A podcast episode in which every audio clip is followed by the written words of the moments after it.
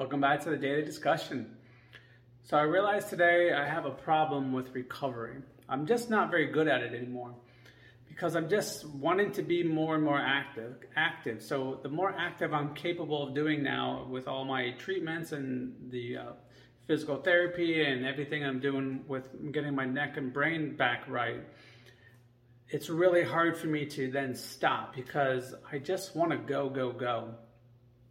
Now, after this weekend, doing all the extra stuff I did, I want to let my hand heal a little bit longer, and I need to do meal prep. And being in the car for oh, like I think it was like nine hours total over the weekend driving, it just wasn't a good day for me to go and try to do a bunch of extra stuff. So I promised myself I was going to go ahead and do a recovery day to let my body kind of settle back into it, so I can get uh, they take these next couple weeks before the Spartan and really be primed for that competition. But I had to then talk myself off the ledge as I started feeling better throughout the day with everything I'd done earlier to recover. I then decided, well, I didn't decide. I tried to talk myself into going out and breaking that recovery and going to do some more stuff.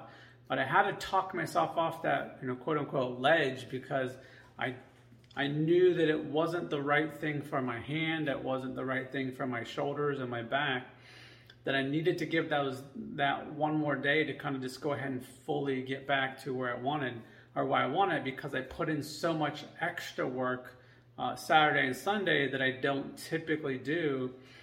And because I need my hand to recover, because that's the important part for the next couple weeks.